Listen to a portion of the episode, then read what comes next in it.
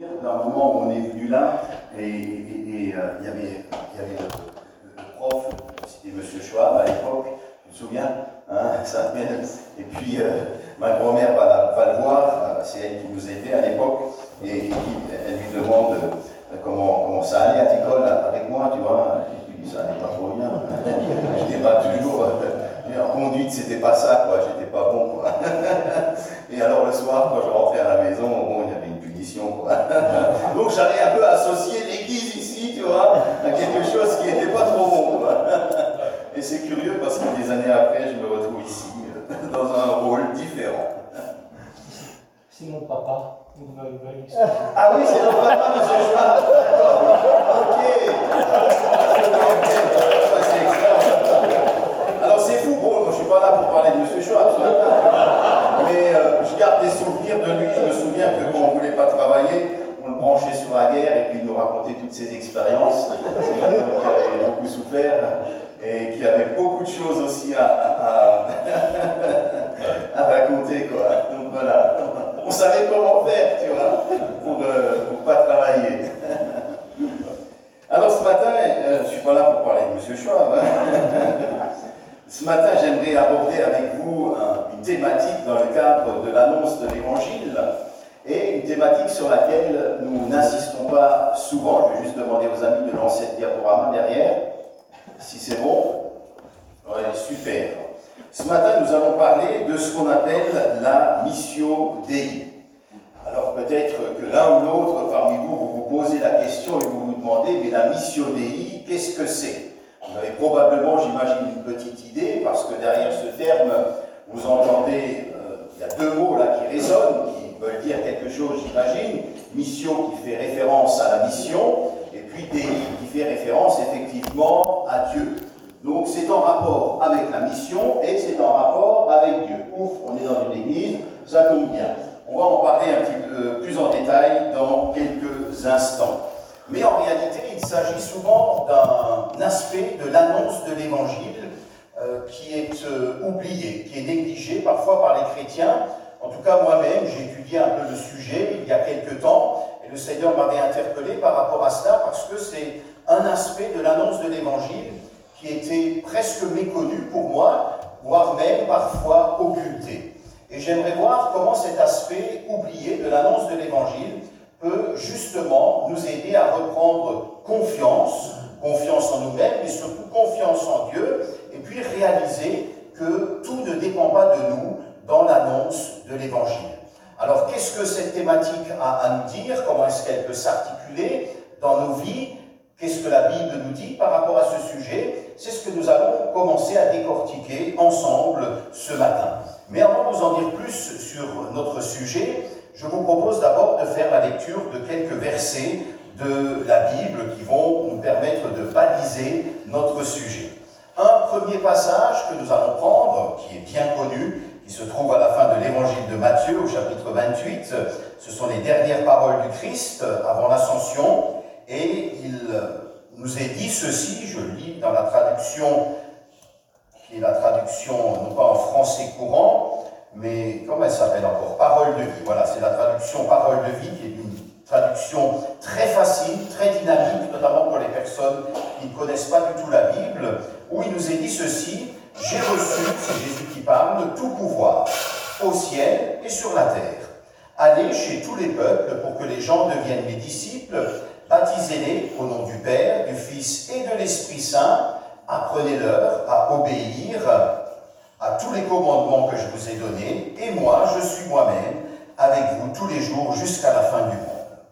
Un deuxième passage, cette fois-ci dans l'évangile de Jean, au chapitre 17 et au verset 18, c'est Jésus qui parle et qui dit Tu m'as envoyé dans le monde, c'est-à-dire son Père, de la même façon, je les envoie dans le monde. Et là, il s'agit en l'occurrence des disciples.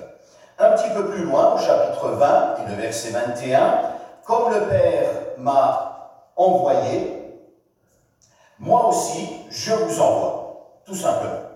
Et un dernier texte qui balisera notre sujet, c'est Galates au chapitre 4 et au verset 4. Quand le moment décidé par Dieu est arrivé, notez ça, le moment décidé par Dieu, Dieu a envoyé son Fils. Il est né d'une femme et il a vécu sous la loi de Moïse. Lorsque j'enseigne sur l'annonce de l'Évangile, et cette semaine-là, je vais partir mercredi pour enseigner jeudi et vendredi à l'Institut biblique de Nogent et justement donner un cours sur le sujet, lorsque j'enseigne sur le sujet, je pose parfois la question aux étudiants et je pose aussi parfois la question dans les églises aux chrétiens et je leur demande, mais de qui l'évangélisation est-elle la priorité? Qui est en mission? Est-ce que c'est Dieu qui est en mission? Est-ce que c'est l'homme qui est en mission? De qui l'annonce de l'évangile est-elle la priorité? Est-ce que c'est la priorité de l'homme ou c'est la priorité de l'Église? Et de manière générale, globale, souvent les gens me disent environ à 70, voire même parfois 80%, eh bien, c'est la priorité de l'Église. C'est la priorité de nous autres en tant que chrétiens. Et si nous prenons effectivement les premières paroles de Jésus à la fin de l'évangile de Matthieu, allez, c'est aux disciples d'aller. C'est les disciples qui sont partis, et c'est nous aussi qui témoignons. C'est nous qui parlons du Seigneur, c'est nous qui prions, comme vous l'avez fait pendant toute cette semaine et bien avant. C'est nous qui sommes mobilisés pour la cause du Seigneur. D'accord? Mais ce faisant, nous oublions que parfois, il y a... Euh, alors moi je dis aux, personnes, je leur dis oui, vous avez raison, effectivement, il y a une part qui nous revient. Mais si vous regardez bien, en réalité, la Bible nous montre que celui qui est en mission, d'abord, c'est Dieu. Et comme je le dis souvent, l'annonce de l'Évangile est d'abord l'affaire du Seigneur. Celui qui est en mission, c'est Dieu et ce n'est pas l'homme. C'est ce qu'on appelle justement la mission Dei. La mission Dei, c'est quoi? La mission Dei, c'est tout simplement, vous l'avez compris, un terme latin terme théologique qui signifie littéralement la mission de Dieu, ou alors carrément l'envoi de Dieu, l'envoi de Dieu dans le monde. Ça fait un petit peu bizarre ça, l'envoi de Dieu dans le monde. C'est quelque chose, ou c'est une idée, ou c'est un concept euh, qui est revenu un petit peu à la mode, ou plutôt sur lequel euh, les chrétiens, et en particulier ce qu'on appelle les missiologues, ceux qui s'intéressent à la mission au niveau mondial, ont redécouvert à la fin, dans les années 50-60.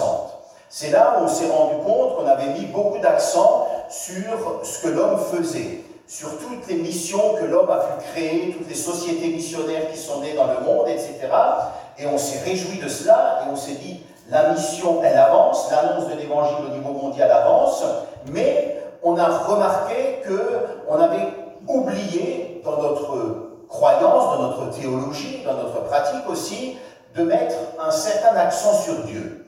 Et donc les personnes à ce moment-là ont voulu remettre un petit peu plus d'emphase ou d'accent sur, non pas sur ce que l'homme fait, mais sur ce que Dieu fait.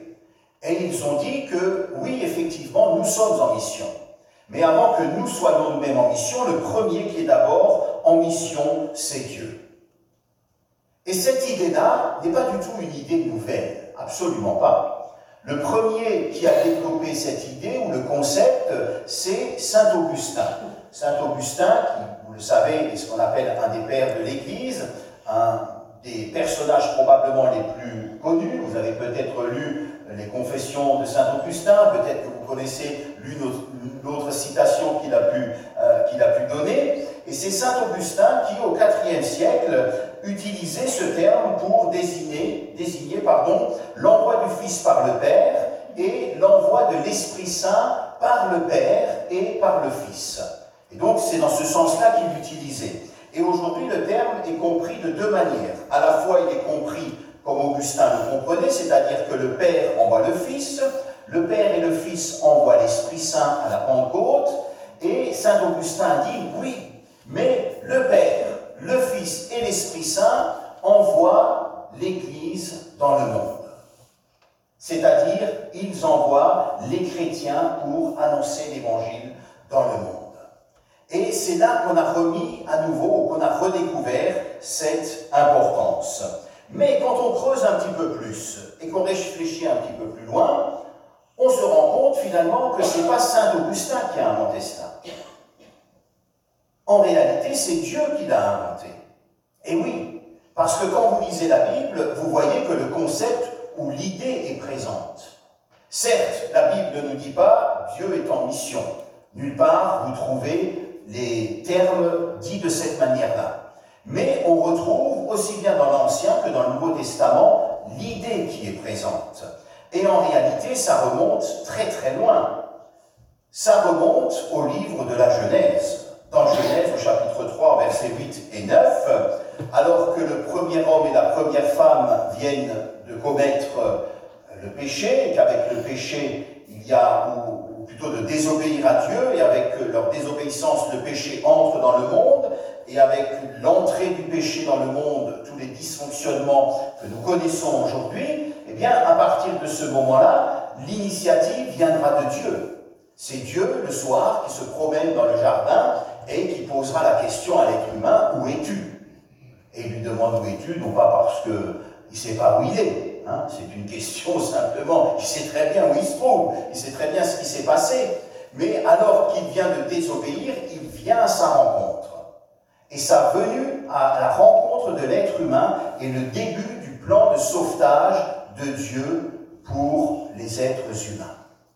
Donc Dieu est en mission dès le départ. Dès que nous, on a commis euh, un impair, euh, on a fait n'importe quoi, Dieu immédiatement intervient et vient près de l'être humain. C'est lui qui va mettre en œuvre ce qu'on appelle ce plan de sauvetage que nous connaissons, le salut qui va se développer, ce qu'on appelle aussi le plan de rédemption ou le plan de secours. Et donc tout au long de la Bible, malgré la désobéissance des êtres humains, on voit que Dieu vient à sa rencontre. Et l'idée de sauver les hommes ne vient, ne vient pas des hommes. Ok? C'est pas l'homme qui s'est dit à un moment donné, bon, ça va pas, on est dans la. Tout qui part en sucette, ça va plus du tout. Qu'est-ce qu'on pourrait faire? Viens à notre secours. Non, c'est Dieu qui prend l'initiative. Nous l'avons lu tout à l'heure. Quand le moment décidé par Dieu est arrivé, Dieu a envoyé son Fils. Ce ne sont pas les hommes qui se sont dit à un moment donné, tiens, on aurait besoin d'un sauveur c'est Dieu qui prend l'initiative. Et cette idée-là de prendre l'initiative, à savoir que l'idée de sauver les hommes vient de Dieu, est en réalité un concept qu'on rencontre tout au long de la Bible. Je le disais tout à l'heure. Je ne vais pas vous citer toutes les occurrences où il en est question, mais je vous propose simplement quelques passages où on retrouve ce principe biblique.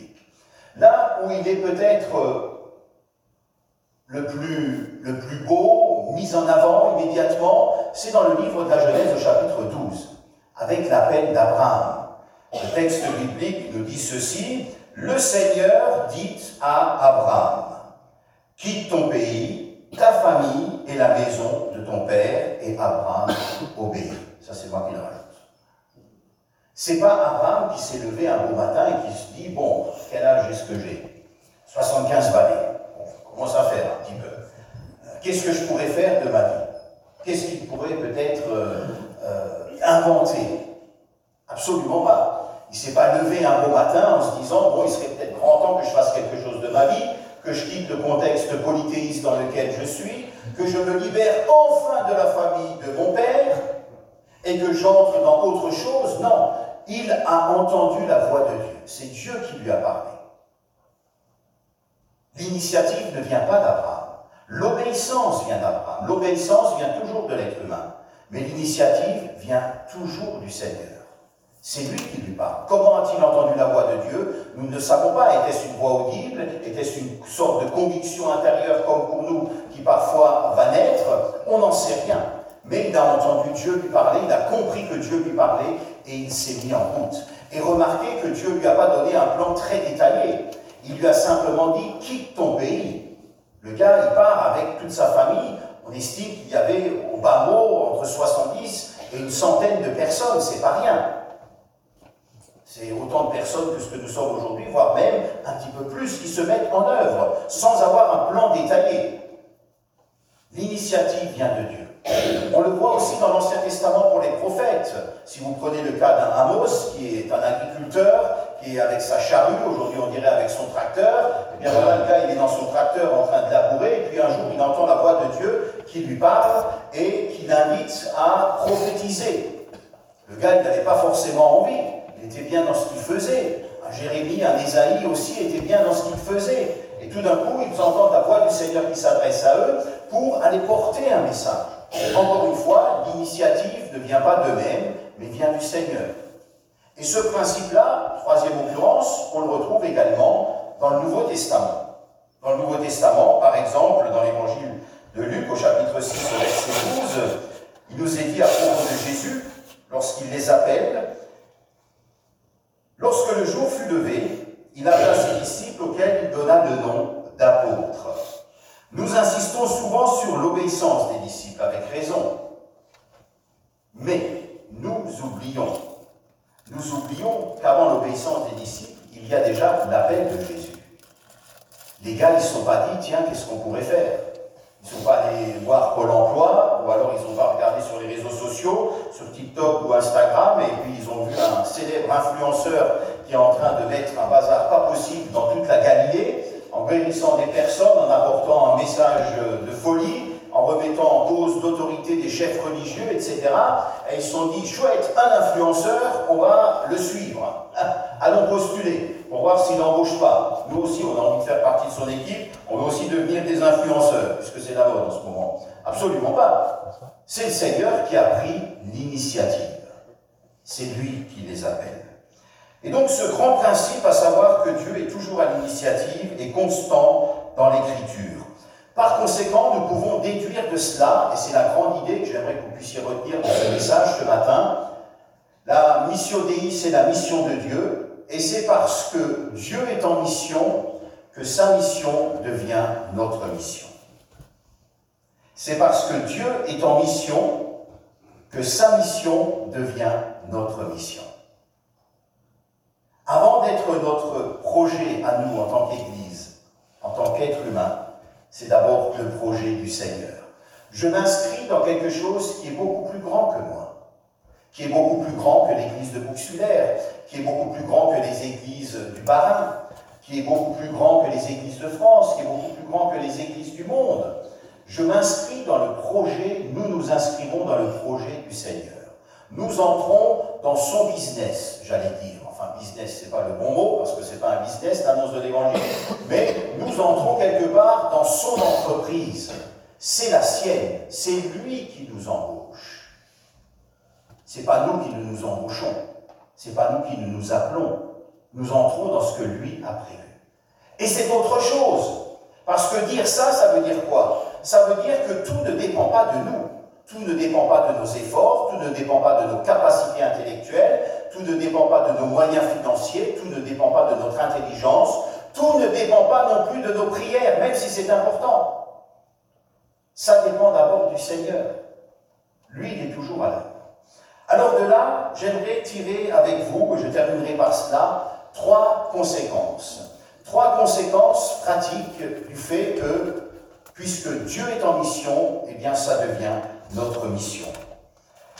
Quelles sont donc ces conséquences? La première, c'est que Dieu me devance, que Dieu nous devance dans notre tâche. La tâche, en réalité, consiste à annoncer l'Évangile. Et pour ceux qui étaient présents hier matin, on a vu qu'on vit dans une société actuellement qui est ce qu'on appelle une société post-chrétienne. Alors, comme le dit le théologien Henri Blocher, il appelle ça la modernité pourrissante. Donc on arrive à la fin de quelque chose, ça vieillit mal, ça pourrit, et on ne sait pas trop qu'est-ce qui va se passer derrière. Mais ce qu'on sait, c'est que nos contemporains ne veulent plus de l'évangile. Ou plutôt, ils ne veulent plus de la chrétienté, ou plutôt, ils ne veulent plus de la morale chrétienne. Ils sont intéressés par la spiritualité. On voit aussi que de plus en plus s'intéressent au message de l'évangile, mais souvent en dehors des structures proposées euh, ou traditionnelles. Et donc, on se dit, mais la tâche qui consiste à annoncer, ne serait-ce que l'évangile aux Français, c'est pas rien. C'est pas évident. Surtout que nous ne sommes pas forcément un gros pourcentage de chrétiens dans notre pays, euh, peu importe la dénomination dans laquelle nous sommes. Et quand on compare les choses d'un point de vue mondial, c'est encore plus grand. La semaine dernière, c'est France Info qui disait que bientôt nous allons passer à 8 milliards d'individus dans ce monde. Je ne sais pas si vous imaginez, 8 milliards, et puis ça ne fait que monter, monter. Ça veut dire qu'il y a de nouvelles personnes qui naissent sans cesse, et tous ces gens-là, eh bien, ils vont devoir à un moment donné entendre l'évangile, puisque nous savons que c'est notre mission. Et quand on compare, quand on regarde un petit peu les besoins, que ce soit chez nous, que ce soit en Congo, je sais que vous avez à cœur ce pays, que je connais bien aussi et, et que j'apprécie, que ce soit là-bas ou que ce soit ici, on se dit, mais qui sommes-nous pour ce travail-là? On ressent souvent très fortement le fait que nous ne sommes pas forcément très armés, et on se dit, mais qui sommes-nous par rapport à cette grande tâche qui est là euh, devant, devant nous? Eh bien, nous devons nous rappeler que même si ça nous paraît au-delà, au-dessus de nos forces, Dieu, et je parle ici de Dieu l'Esprit, puisque c'est lui qui est présent, qui agit sur terre, le Seigneur est à l'œuvre. Et il est parfaitement informé de la situation.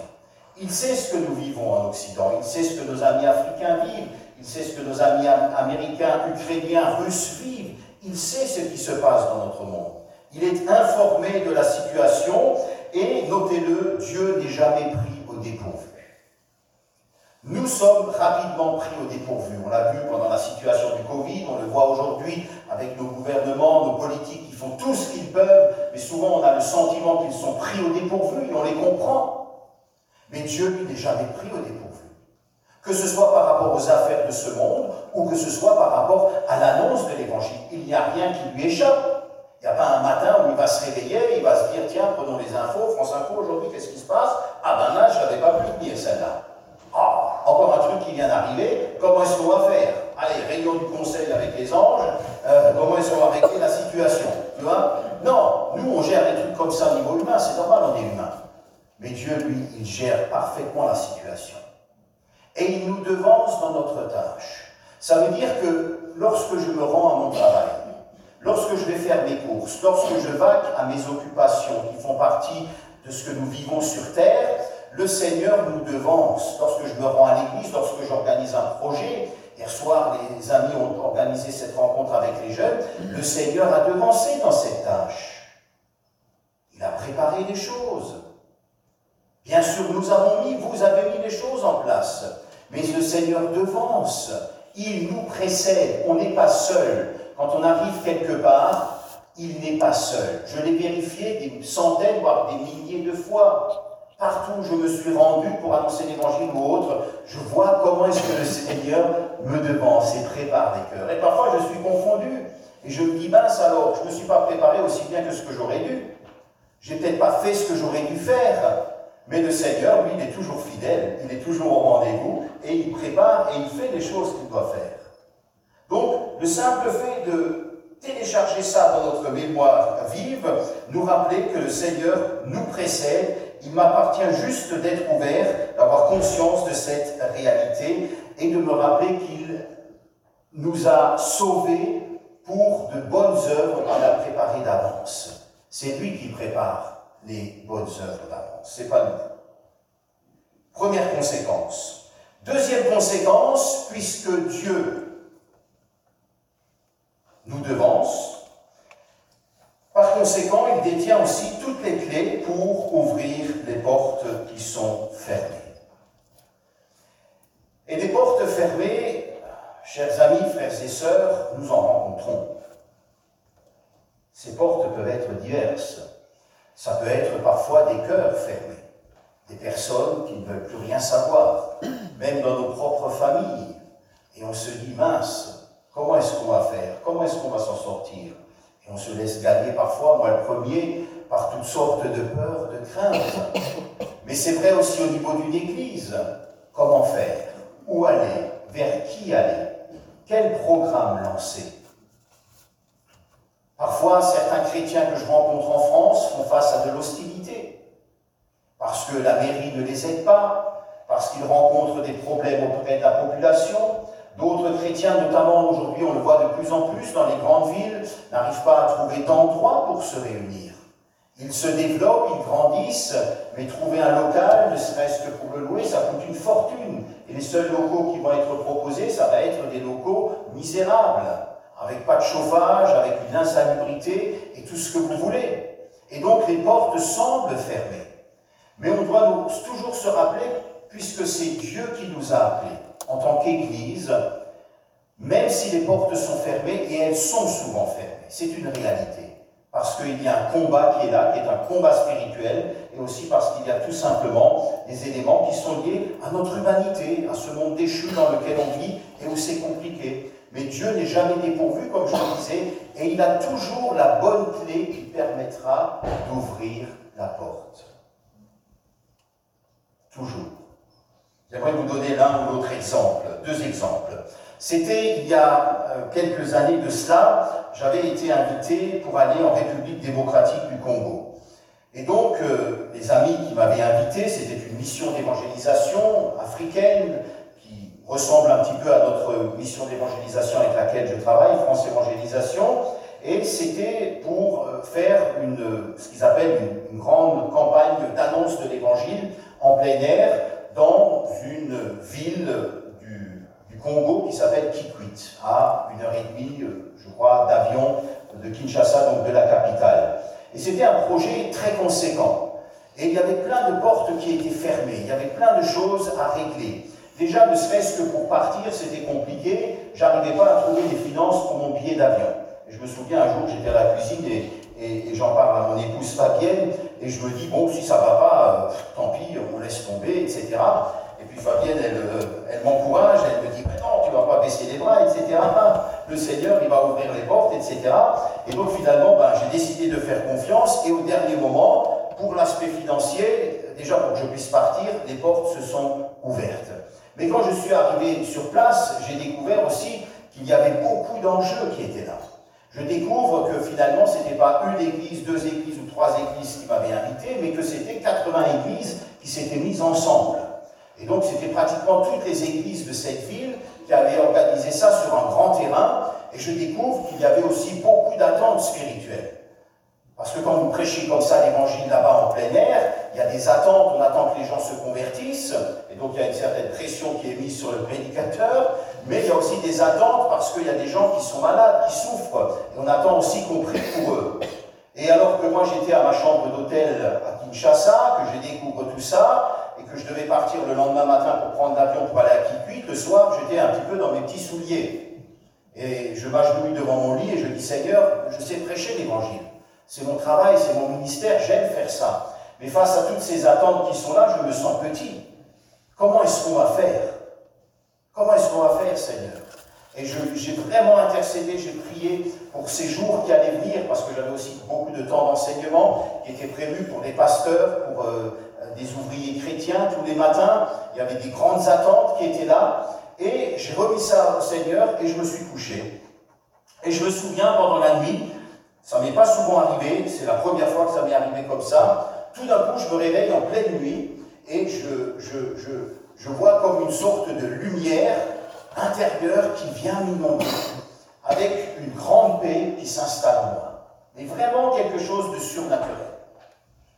Et le lendemain matin, lorsque je me suis réveillé et que j'ai pensé à ce que j'avais vécu pendant la nuit, eh bien, j'ai réalisé que le Saint-Esprit m'avait visité et qu'il m'avait, c'est ce que j'ai compris par la suite, préparé et donné quelque chose de particulier pour pouvoir faire face aux défis qui étaient là, qui étaient devant et qui me paraissaient insurmontables, qui nous paraissaient insurmontables. Et je suis parti là-bas avec une grande paix, avec cette confiance que le Seigneur allait nous accompagner et que même s'il y avait plein de portes fermées, que ce soit au niveau financier, au niveau organisationnel, au niveau spirituel, le Seigneur allait ouvrir, les portes. Et le Seigneur a ouvert les portes.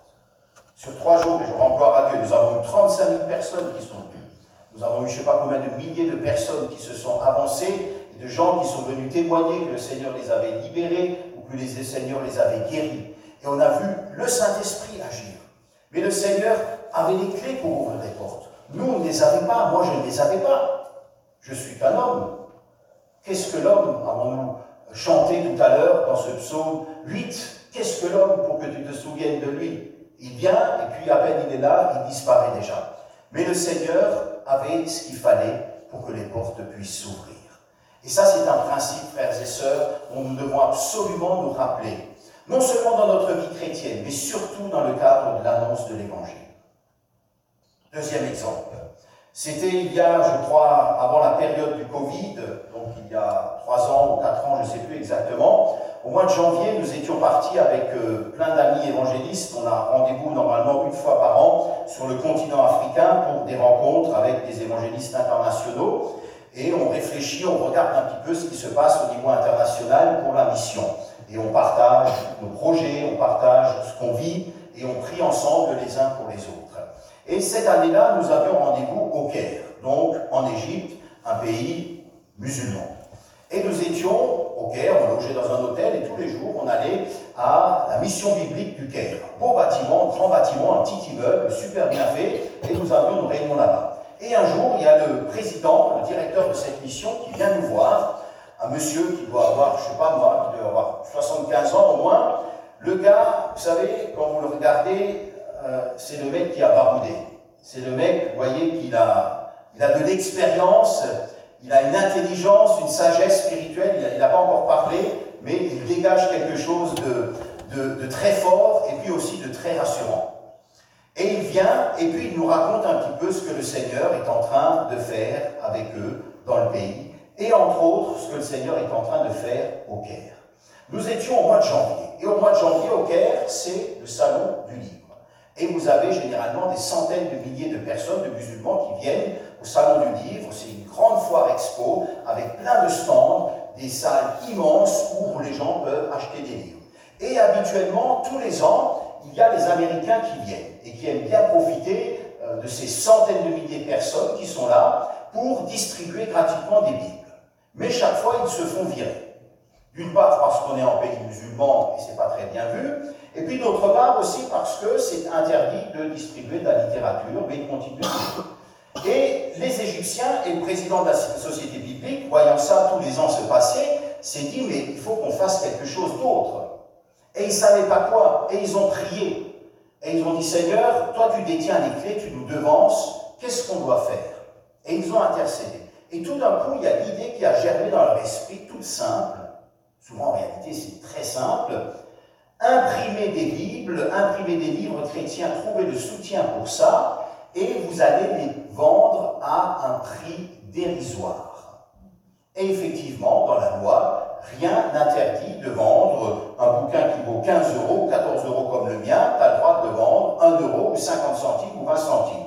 Chez nous en France, on n'a pas le droit, il y a une loi qui protège ça, je vois que le frère réagit tout de suite, hein, avec raison, on n'a pas le droit de faire ça, effectivement, mais là-bas, on peut effectivement le faire. Et alors, ils ont trouvé un soutien faramineux, le Seigneur a pourvu, et ils ont imprimé des centaines de milliers de Bibles et d'ouvrages chrétiens. Et cette année-là, je ne sais pas si c'était la première ou la deuxième année qu'ils faisaient, ils avaient au Salon du Livre deux immenses halls. Il y a un hall qui était aussi grand cette salle jusque derrière, avec euh, la largeur aussi là sur mon côté gauche, sur votre côté droit, et une autre qui était un petit peu plus petite, avec des dizaines de tables. Écoutez, il y avait des milliers d'ouvrages qui étaient là. Des milliers d'ouvrages. Des Bibles, des livres chrétiens pour la famille, l'éducation des enfants, le discipulat. Enfin, euh, j'ai vu ça, la CLC à côté, c'était rigolo. Quoi. Enfin, des rigolos. C'est tout petit, excuse-moi l'expression, rigolo n'est pas juste. Mais c'est la CNC à côté, euh, c'est tout petit. Et quand je suis allé là-bas avec nos amis euh, de France et d'Afrique, on, on a vu ça. Il y avait des dizaines de personnes dans ces stands. Des hommes, des femmes voilés entièrement qui venaient. Ils allaient à la caisse, ils en avaient pour une dizaine, une quinzaine d'euros et ils ressortaient les bras chargés. J'ai fait l'une ou l'autre photo de manière discrète que j'ai juste gardée pour moi, pour m'en souvenir, mais c'était impressionnant, quoi. Impressionnant. Et personne ne leur dit rien, parce qu'ils ont droit de vendre des livres, même si c'est à un prix dérisoire. Et donc tout le monde venait et les gens, ils achètent. Et puis le gars, le président de la société biblique, termine son intervention en nous disant, si la porte est fermée, nous dit-il, eh bien on passe par la fenêtre. Et si la fenêtre est fermée, on passe par le toit. Si c'est pas possible par le toit, tu passes par la cave. Si c'est pas possible par la cave, tu passes par les gaines électriques. Si c'est pas possible par ça, tu passes par les néons. Il y a toujours un moyen pour entrer. Et j'ai tellement aimé leur mentalité. Dans un contexte musulman plus de 95%, difficile, en particulier dans le nord, au Caire c'est un petit peu moins compliqué, il y a toujours le moyen de répandre l'évangile. Il faut juste être malin, et le Seigneur nous appelle à être malin, intelligent, à faire preuve d'audace, et puis nous rappeler que le Seigneur a les clés.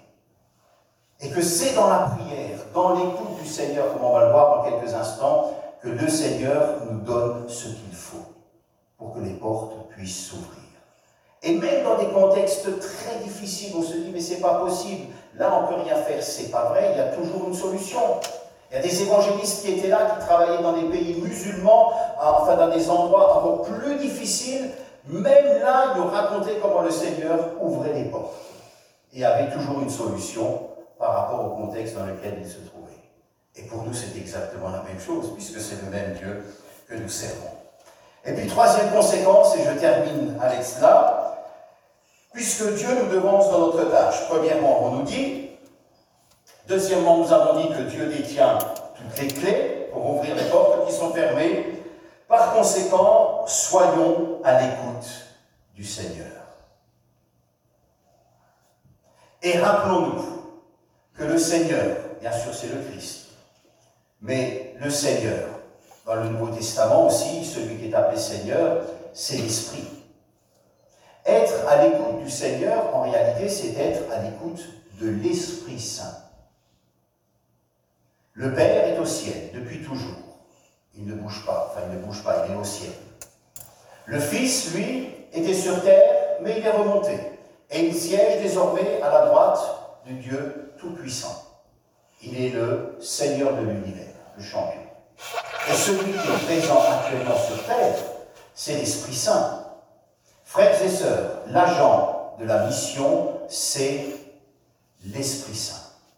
L'agent de la mission dans le Nouveau Testament et dans euh, aujourd'hui sur terre, c'est le Saint-Esprit. C'est lui qui a été répandu sur terre et c'est lui qui a Et sa mission, bien sûr, est de pointer à 100% vers Jésus. Et de pointer aussi, non seulement vers Jésus, mais d'amener ainsi vers le Père. Et ainsi la boucle est bouclée. Il ne pointe pas vers lui-même, mais il a dit, lorsque je serai monté, dit Jésus, je paraphrase, j'attirerai tous les hommes à moi. Et c'est possible aujourd'hui grâce à l'Esprit Saint. Donc l'agent de la mission, c'est le Saint-Esprit. Et par conséquent, eh bien, la première des choses à faire en tant que chrétien, dans notre témoignage et en tant qu'Église, c'est d'être à l'écoute de Dieu, c'est-à-dire à, l'écoute du Seigneur. Alors ça va un petit peu à l'encontre de notre tendance naturelle. Notre tendance naturelle et ma tendance naturelle, c'est quoi? C'est de réfléchir, c'est de nous bouger, c'est d'élaborer des plans, c'est de planifier, c'est d'organiser, c'est de mettre des projets en œuvre, et c'est très bien. Nous devons le faire. Et heureusement que nous le faisons. Mais parfois, on agit dans la précipitation. Parfois, on va trop vite. Et puis, on planifie des choses, et puis après, on fait des réunions de prière, et on dit, Seigneur, bénis ce projet. Ou alors, parfois même, on dit, Seigneur, tu bénis. Dans certaines églises, parfois, où je, vais, des chrétiens, quand ils prient, ils disent au Seigneur ce qu'il doit faire. Ah bah mince, quand moi j'entends ça, je suis toujours embêté. Intérieurement, ça, ça, me, ça me bouscule. Seigneur, tu bénis. Ah ben toi, tu toi, as le pouvoir de dire à Dieu ce qu'il doit faire. Fort. Ah. Dieu est à son service. Moi, j'ai plutôt l'impression que c'est le contraire. Nous sommes au service du Seigneur. Et normalement, nous bougeons là où il bouge. Nous essayons de lui obéir. Alors Dieu est bon, c'est ça qui est extraordinaire.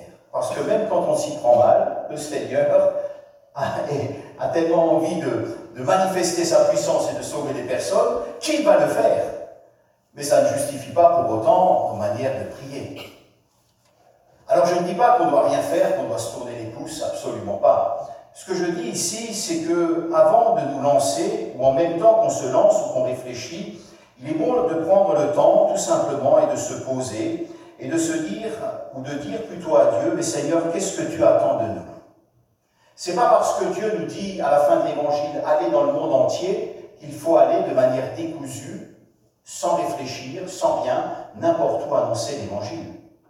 Même l'apôtre Paul s'est laissé reprendre dans le livre des Actes chapitre 16, à un moment donné il doit se rendre à Éphèse, et il ira plus tard à Éphèse, eh bien, bien, le Seigneur va leur parler pendant une nuit. Grâce justement au fait qu'il y a les dons de l'Esprit Saint qui sont là, mais ils sont sensibles à la voix de Dieu. Et ils vont comprendre qu'ils ne doivent pas aller à Éphèse, mais qu'ils doivent passer d'abord ailleurs, parce que le Seigneur les attend là-bas pour annoncer l'Évangile.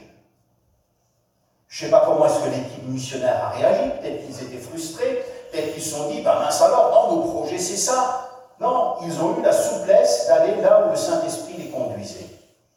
Et donc, c'est pas parce que Dieu nous dit allez d'annoncer l'évangile partout qu'on doit y aller n'importe comment. Il faut demander au Seigneur, mais qu'est-ce que tu attends de nous? Ça me fait penser à mon ami Gilles Boucomont, que vous connaissez peut-être, qui est un pasteur réformé sur Paris, lorsqu'il a pris la paroisse du Marais, où il n'est plus maintenant, il y a une quinzaine d'années. J'aime tellement cet exemple parce que lorsqu'il a pris cette paroisse-là et qu'il a été ordonné, à son ordination, je crois qu'ils étaient une dizaine de personnes. Et les paroissiens de l'époque, la plus jeune devait avoir 75 ans, et ils ont dit, euh, c'est la première fois qu'il y a autant de monde à l'église. Ça fait longtemps qu'on n'avait plus autant de monde. Tu vois et quand il a commencé son ministère là-bas, à un moment donné, il s'est dit, qu'est-ce qu'on va faire? Eh bien, le Seigneur lui a mis la conviction qu'il devait prier. Et pendant plusieurs semaines, ils ont juste fait prier. Ils ont fait tourner les cultes, mais ils n'ont rien entrepris au niveau de l'annonce de l'évangile, rien du tout. Ils ont prié. Et là, à un moment donné, le Seigneur leur a mis à cœur, leur a dit, c'est moi qui vais vous envoyer des personnes. Ça, c'est mon programme pour votre église. Pour l'église de Bouxulaire, c'est différent. Pour l'église de Ligolsheim Oswald où nous sommes, c'est encore différent. Pour l'église de Dinan, de Saint-Malo où j'étais il y a 15 jours, au Roubaix la semaine dernière, c'est encore différent. Pour chacun, c'est différent. Et effectivement, le Seigneur leur a envoyé des vagues de personnes qui ne connaissaient pas le Christ, qui se sont converties, qui ont été libérées. Et aujourd'hui, ben, quand vous allez voir, il y a, je crois, deux cultes le dimanche, c'est une église avec 300-400 personnes, florissante, euh, bien des pasteurs réformés et autres sont jaloux de ce qu'ils vivent. Mais l'initiative, c'est le Seigneur, c'est se sont mis à l'écoute de Dieu. J'aimerais rappeler ici quelque chose ce matin, je ne vais pas trop développer cet aspect-là, J'aimerais simplement rappeler ceci. Dieu parle à tous ses enfants. Parce que dire qu'on se met à l'écoute de Dieu, ça veut dire quoi? Ça veut dire qu'on se met à l'écoute pour entendre quelqu'un. Or, Dieu parle à tous ses enfants. Combien de fois je rencontre des chrétiens, ils me disent, mais tu sais, Dieu, moi, il ne m'a jamais parlé. Ou Dieu ne me parle jamais. Ou alors, euh, moi, pour que Dieu parle, il faut que j'aille dans telle rencontre, ou il faut que j'aille dans un milieu charismatique, ou un milieu particulier, ou ceci ou cela, et peut-être que là, il va me parler. Mais c'est une ânerie de dire cela. Excusez-moi l'expression. Dans l'évangile de Jean, chapitre 10, Jésus se présente comme le bon berger. Et il dira, mes brebis entendent. Comme dit un mes amis, il n'existe aucun chrétien qui n'entende pas la voix de Dieu. Il n'y a aucun chrétien à qui Dieu ne parle pas. Ça n'existe pas. Si nous n'entendons pas la voix de Dieu, c'est essentiellement pour deux raisons. D'une part parce qu'on n'a pas pris l'habitude de l'écouter et qu'on pense qu'il va parler d'une certaine manière et qu'on n'a pas appris à s'écouter soi-même et à écouter comment est-ce que Dieu nous parle personnellement. Et puis d'autre part, si on pense parfois que Dieu ne nous parle pas, c'est que on, bloque avec cette idée Dieu parle. Et donc on, s'attend à avoir une voix audible, un petit peu comme Moïse sur le mont Sinaï. Mais ça, c'est extrêmement rare. Dieu, effectivement, peut parler de manière audible, mais c'est très très rare dans la vie d'un chrétien que quelqu'un va entendre euh, dans sa vie la voix du Seigneur. Peu de personnes ont entendu la voix du Seigneur. Mais Dieu nous parle, mais de toutes sortes de manières. Déjà, il nous parle au travers de sa parole, lorsque nous la lisons et lorsque nous nous laissons éclairer par le Saint-Esprit.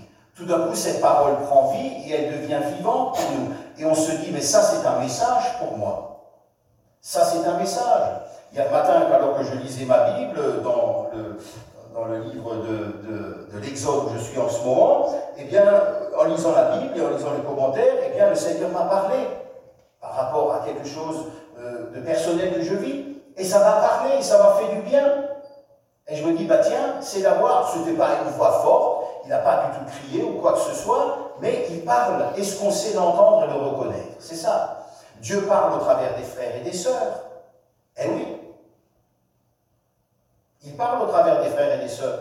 Un exemple. Hier, j'étais chez David, il ne le sait pas, et, chez Jacqueline, et à un moment donné, on a parlé, et il a dit quelque chose qui m'a parlé. Qui m'a parlé par rapport à certaines circonstances. Je ne l'ai pas dit, je te dis maintenant, je ne te dis pas quoi exactement, on va parler tout à l'heure, mais ça m'a parlé, voyez? Et je me suis dit, ben tiens, ça c'est une parole pour moi, par rapport à telle circonstance que je vis. Dieu parle au travers des frères et des sœurs, Dieu parle aussi au travers de la prière, Dieu parle même parfois au, travers de personnes qui ne sont pas chrétiennes et qui tout d'un coup nous disent quelque chose et ça nous interpelle. Donc en réalité, Dieu parle, mais on doit juste prendre le temps de se poser et de savoir entendre sa voix. Et se rappeler que Dieu ne crie jamais, jamais, jamais. Quand Dieu doit parler fort un petit peu dans nos vies, généralement, c'est pas trop bon. Moi, je dis ça. Des fois où Dieu a dû parler un petit peu plus fort dans ma vie, je me suis rendu compte qu'il m'avait déjà parlé plein de fois auparavant, mais que je n'ai pas écouté, ou je n'ai pas voulu écouter, et je n'ai pas voulu obéir. Et donc, qu'est-ce qu'il fait? Bah, Dieu est patient, il parle. Il une deuxième fois, troisième fois, quatrième fois. Il change de manière de faire. Une fois, ça va être la voix prophétique. S'il voit que ça ne marche pas avec ça, il va dire on va faire autrement. Et il parle, et il parle de plus en plus fort. Et plus c'est fort, alors nous on se dit, waouh, c'était fort, c'était puissant, il m'a parlé. Bah, oui, c'est bien. Hein. Mais peut-être qu'il t'a déjà parlé dix fois avant, mais que tu n'as pas su entendre. Et donc il est obligé de hausser la voix. C'est comme les parents avec les enfants parfois. Donc Dieu parle à tous ses enfants. Il n'y a personne à qui Dieu ne parle pas. Ça n'existe pas. Un chrétien à qui Dieu ne parle pas, c'est pas possible.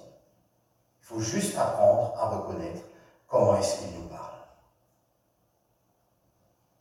Soyons à l'écoute de la voix de Dieu, en particulier pour l'annonce de l'Évangile. Posez-vous la question, qu'est-ce que Dieu vous demande dans la situation actuelle dans laquelle vous êtes? Moi, je ne sais pas, je n'ai pas de plan pour Bouxulaire, j'aime bien euh, Bouxulaire, bien sûr, mais euh, je ne suis pas ici. Et moi, je ne sais pas ce que Dieu a prévu pour vous. Mais Dieu, il sait ce qu'il a prévu pour vous. Alors, j'aimerais apporter un mot de conclusion, simplement dire que la mission de Dieu, ou ce qu'on appelle la mission Dei aussi, nous encourage à nous mettre davantage à l'écoute de Dieu, à aller là où le Seigneur nous conduit, à faire les œuvres que le Seigneur nous demande de faire pour être une bénédiction. Ce n'est pas une invitation à ne rien faire, surtout pas. Au contraire, c'est une invitation à nous bouger, mais à nous bouger en fonction de ce que Dieu nous met à cœur. Et de se rappeler aussi que lorsque Dieu nous met quelque chose à cœur, il nous donne rarement, voire jamais le plan détaillé. Il va nous donner des grandes lignes, il va nous mettre une conviction, on partage ça, on voit qu'il y a une direction, une porte qui s'ouvre, et ensuite il nous demande de faire un pas de foi et d'aller de l'avant. Et c'est progressivement que les portes s'ouvrent, c'est progressivement que les choses se mettent en œuvre. On a besoin de mettre en œuvre tout simplement la foi. C'est jamais un plan détaillé. C'est pas comme dans votre entreprise où vous avez un plan bien détaillé pour l'année ou pour les projets sur lesquels vous travaillez. Là, c'est un ordre de mission global, parfois précis, et c'est à nous d'entrer là-dedans. Et la missionnerie nous invite aussi à aller là où le Seigneur bouge, là où il veut agir, tout simplement. Sachant que dans chaque endroit où nous nous trouvons, c'est différent. Il ne faut surtout pas copier ce qu'on voit chez les autres. On peut se laisser inspirer par les autres, inspirer par la foi des autres, surtout qui les anime. Mais pour chacun, c'est différent. Ce qui marchera pour Paul ne marchera pas pour Pierre. Ce qui marche pour Pierre ne marchera pas pour, pour Jacqueline, ou pour Sophie, ou pour quelqu'un d'autre. Pour chaque endroit, c'est différent. Mais Dieu a son regard sur toutes les églises, et il n'oublie aucune de ces églises. Une église, aussi petite soit-elle, fait partie, le Seigneur l'aime, le Seigneur la chérit. Il est mort pour l'église, il a donné sa vie pour l'église. Qu'elle soit composée de 10, de 20, de 30 personnes, de 500, de 1000 personnes, qu'elle soit sur Internet, qu'elle soit connue ou qu'elle soit totalement inconnue du grand public, euh, de manière générale, elle est précieuse le Seigneur parle à chacune de ses églises. Amen. Voilà, je vous invite simplement à vous lever pour terminer. Ça vous permettra de changer un peu de position. Et puis aussi, voilà, de nous tenir devant le Seigneur. J'aimerais, j'aimerais prier. J'aimerais prier pour, euh, pour nous. J'aimerais prier pour vous aussi. J'aurais prévu de faire un, exercice pratique, mais je vais pas le faire, mais je vous le proposerai tout à l'heure, et puis vous verrez ça avec, euh, avec, euh, avec Karine, avec David, avec les leaders de votre Église, pour mettre ça en place si le cœur vous en Seigneur notre Dieu, nous voulons te remercier ce matin pour euh, ta parole. Nous voulons surtout te remercier parce que, au travers de ce message, tu nous rappelles que celui qui est en mission, d'abord, c'est toi. Certes, Seigneur, nous sommes contents de participer à cette mission. Nous sommes contents de partager l'évangile, de vivre l'évangile, d'avoir des relations, des contacts. Nous sommes contents, Seigneur, de cela, mais nous voulons nous rappeler, Seigneur, que c'est toi et nous voulons te demander, Seigneur, pardon en tant qu'Église, pardon aussi en tant qu'individu, euh, parce que trop souvent, nous ne nous, mettons pas à l'écoute de, de, ta voix. Nous ne prenons pas le temps de nous installer et de te questionner et de te demander, Seigneur, que veux-tu que nous fassions en tant qu'Église? Qu'est-ce que tu attends pour nous par rapport à cette grande mission? Et puis au niveau personnel aussi, parfois, nous ne le faisons pas dans le service que tu nous as donné. Nous fonçons tête baissée, un peu comme ces coureurs cyclistes.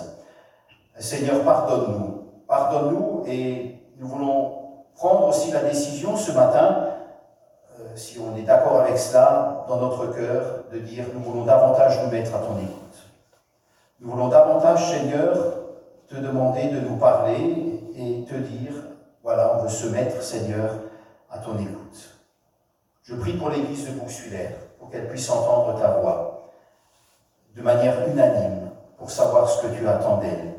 Elle est déjà engagée, Seigneur, elle avance déjà, mais il y a des œuvres que tu as préparées pour elle, et je prie qu'elle puisse trouver ces œuvres et rentrer pleinement dans ces œuvres que tu as préparées pour elle. Et puis je prie aussi pour que chacun individuellement, dans son témoignage, dans sa vie, puisse trouver aussi la direction la direction, Seigneur, que les portes s'ouvrent au nom de Jésus-Christ. Peut-être que pour l'un ou l'autre, c'est fermé, c'est bloqué, ça n'avance pas.